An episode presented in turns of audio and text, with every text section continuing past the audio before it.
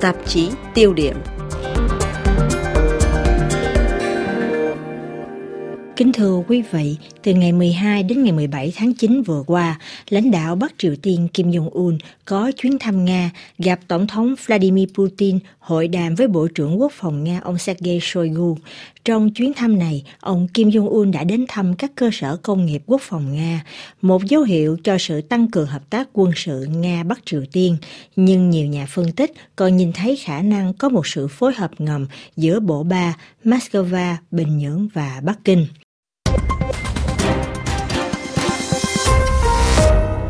Đây là chuyến công du nước ngoài đầu tiên của lãnh đạo Bắc Triều Tiên kể từ năm 2019.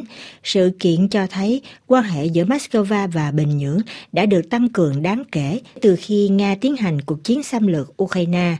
Chế độ Bình Nhưỡng luôn bày tỏ lập trường ủng hộ Nga trong cuộc chiến chống chủ nghĩa đế quốc, theo như tuyên bố của lãnh đạo Kim Jong-un trong cuộc gặp với Tổng thống Nga Vladimir Putin.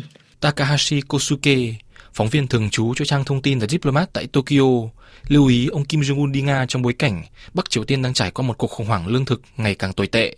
Tính đến khoảng 6 tháng đầu năm 2023, Nga đã xuất khẩu gần 4.000 tấn bột mì và hơn 2.800 tấn ngô sang Bắc Triều Tiên. Ngoài ra, lượng cung ứng dầu hỏa từ Nga cho Bắc Triều Tiên trong tháng 7 cũng tăng hơn gấp 5 lần so với tháng trước, đạt tổng lượng dầu xuất khẩu là gần 11.000 thùng dầu, theo như thông tin từ trang mạng của Ủy ban trừng phạt thuộc Hội đồng Bảo an Liên Hợp Quốc về Bắc Triều Tiên. Tuy nhiên, theo hầu hết giới quan sát, lĩnh vực quân sự mới là điều Bình Nhưỡng muốn tìm kiếm, nhà báo Takashi Kosuke nhắc lại trong lần Đại hội Đảng Lao động Triều Tiên lần thứ 8 diễn ra hồi tháng Giêng năm 2021. Kim Jong-un đề ra 9 mục tiêu phải đạt được, trong đó có tên lửa đạn đạo xuyên lục địa ICBM, nhiên liệu rắn và tên lửa siêu thanh. Theo các thông tin từ tờ JoongAng Ilbo của Hàn Quốc được ông Kosuke dẫn lại, ít nhất có 7 lĩnh vực đang chuẩn bị đi vào sản xuất và triển khai hàng loạt, nhưng vẫn còn 2 mục tiêu bị tụt hậu là vệ tinh trinh sát và tàu ngầm hạt nhân, 2 lĩnh vực mà Bình Nhưỡng muốn có được công nghệ từ Nga. Việc ông Kim đến thăm sân bay vũ trụ Vostochny cùng nhiều cơ sở công nghiệp quốc phòng chế tạo vũ khí hạt nhân khác của Nga làm dấy lên nghi ngờ Moscow có khả năng bán hay chuyển giao công nghệ tên lửa đạn đạo cho Bình Nhưỡng. Về điểm này, nhà địa lý học ông Emmanuel Véron, chuyên gia về Trung Quốc đương đại, trên đài truyền hình France 24 tỏ ra cẩn trọng khi cho rằng hiện chưa có một thông tin nào được đưa ra liên quan đến các thông số những công nghệ có khả năng được Nga bán hay chuyển giao. Nhưng sự việc cho thấy rõ nỗi ám ảnh của chế độ Bình Nhưỡng về chương trình tên lửa đạn đạo và phát triển hạt nhân. Đây là 2 chương trình mà Bắc Triều Tiên luôn tìm kiếm các nguồn quỹ để tài trợ cho nghiên cứu, theo như đánh giá của bà Juliette Morillo, nhà báo và chuyên gia về bán đảo Triều Tiên. Trên đài phát thanh France Culture vào ngày 14 tháng 9, bà giải thích. Tấm gương Ukraina, quốc gia đã từ bỏ vũ khí hạt nhân, chỉ làm cho Bắc Triều Tiên càng thêm tin rằng không có vũ khí hạt nhân thì nước này chỉ có thể phó mặc cho kẻ mạnh nhất. Điều quan trọng nhất đối với Bắc Triều Tiên chính là sự sống còn của chế độ và vũ khí hạt nhân.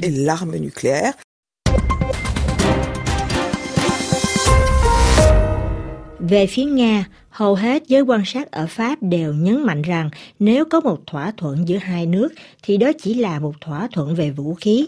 Giới chức quân sự phương Tây ước tính trong năm 2022, Nga đã tiêu thụ từ 10 đến 11 triệu đạn pháo.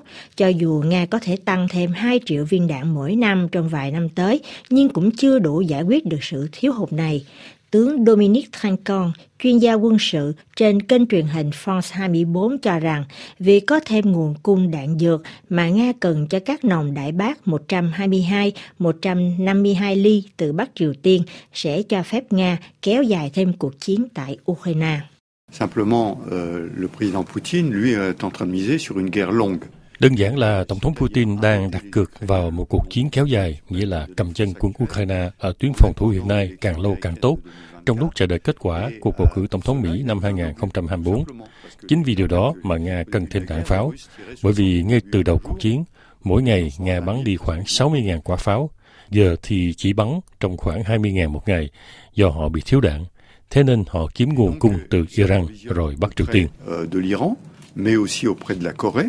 Theo thông tin từ New York Times ngày 13 tháng 9, Nga đang mở rộng sản xuất vũ khí để tránh các lệnh trừng phạt do phương Tây áp đặt.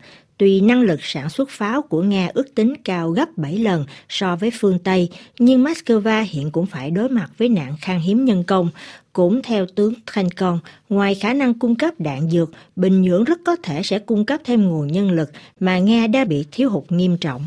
Mais aussi, ce qui peut être intéressant, du personnel pour travailler dans les usines. Một điểm khác có thể cũng rất thú vị là cung cấp nhân sự cho các nhà xưởng.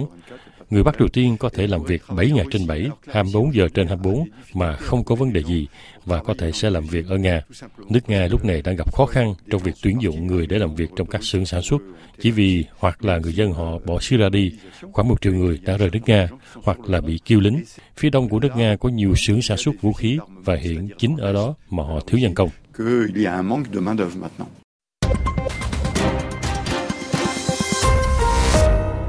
Dù vậy, mọi cặp mắt đều hướng đến một nước thứ ba, đó là Trung Quốc. Một số nhà phân tích cho rằng, việc ông Kim đi Nga để tiến hành cuộc đổi chác, đưa vũ khí lấy lương thực, trước hết phải có được đèn xanh từ Bắc Kinh. Và việc chính phủ Trung Quốc có phản ứng chừng mực về cuộc gặp thượng đỉnh Nga-Bắc Triều Tiên đã làm dấy lên nỗi ngờ vực về sự hình thành một trục liên minh ma quỷ Tây Ba, Bắc Kinh, Moscow, Bình Nhưỡng. Đây cũng là điểm gây ra nhiều tranh cãi. Nhà địa lý học Emmanuel Véron nói đến sự hình thành và củng cố một tam giác chiến lược. Quan điểm này đã bị ông Barthélemy Courmont, Viện quan hệ quốc tế và chiến lược IRIS, bác bỏ mạnh mẽ.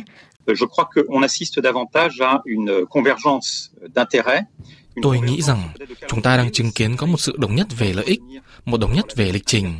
Phía Bắc Kinh có một cách tiếp cận gần với Moscow về việc tái định hình trật tự thế giới thông qua các thông cáo chung của hai nước, kêu gọi phi phương Tây hóa thế giới. Ở đây có một sự hội tụ về lợi ích giữa ba nước. Do vậy, không có gì đáng ngạc nhiên về phản ứng dài chừng này của Bắc Kinh. Trong cuộc tranh luận này, tướng Dominique Trinquand đưa ra một cách giải thích khác. Trong cuộc gặp thượng đỉnh giữa ông Putin và Kim Jong-un, Bình Nhưỡng có thể giữ một vai trò trung gian giữa Nga và Trung Quốc. Ông thừa nhận hiện không có bằng chứng nào để khẳng định, nhưng nhiều thành phần thứ cấp, các linh kiện lưỡng dụng như các con chip điện tử của Trung Quốc dường như đã được cung cấp cho Nga thông qua ngã Bắc Triều Tiên. Cách làm này, một mặt cho phép Bắc Kinh vẫn có thể giữ được vai trò trung gian hòa giải, kiến tạo hòa bình, nhưng mặt khác, Trung Quốc cũng được lợi khi hậu thuẫn ngầm cho một cuộc chiến dài hơi của Nga, tướng Trinquand phân tích. L'intérêt pour la Chine, au-delà de fournir bien sûr ces éléments-là.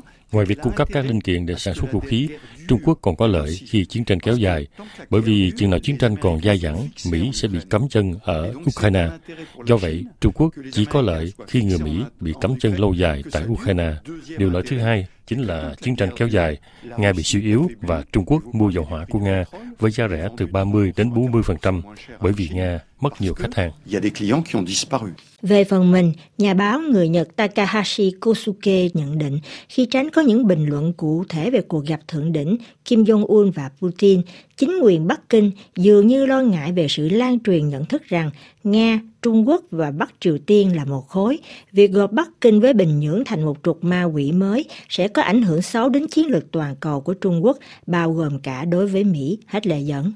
Trung Quốc luôn giữ một khoảng cách với Bắc Triều Tiên và tránh xa các tham vọng chính sách đối ngoại của nước này.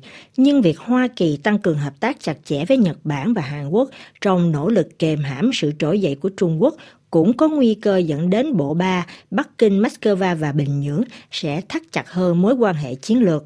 Ông Takahashi Kosuke cảnh báo, theo quy luật hành động và phản ứng, Nhật Bản, Hàn Quốc, Hoa Kỳ, Philippines, Việt Nam và Úc càng tăng cường quan hệ thì rủi ro đưa Trung Quốc đến gần phe Nga và Bắc Triều Tiên càng cao. Đây thật sự là một vấn đề nan giải cho an ninh.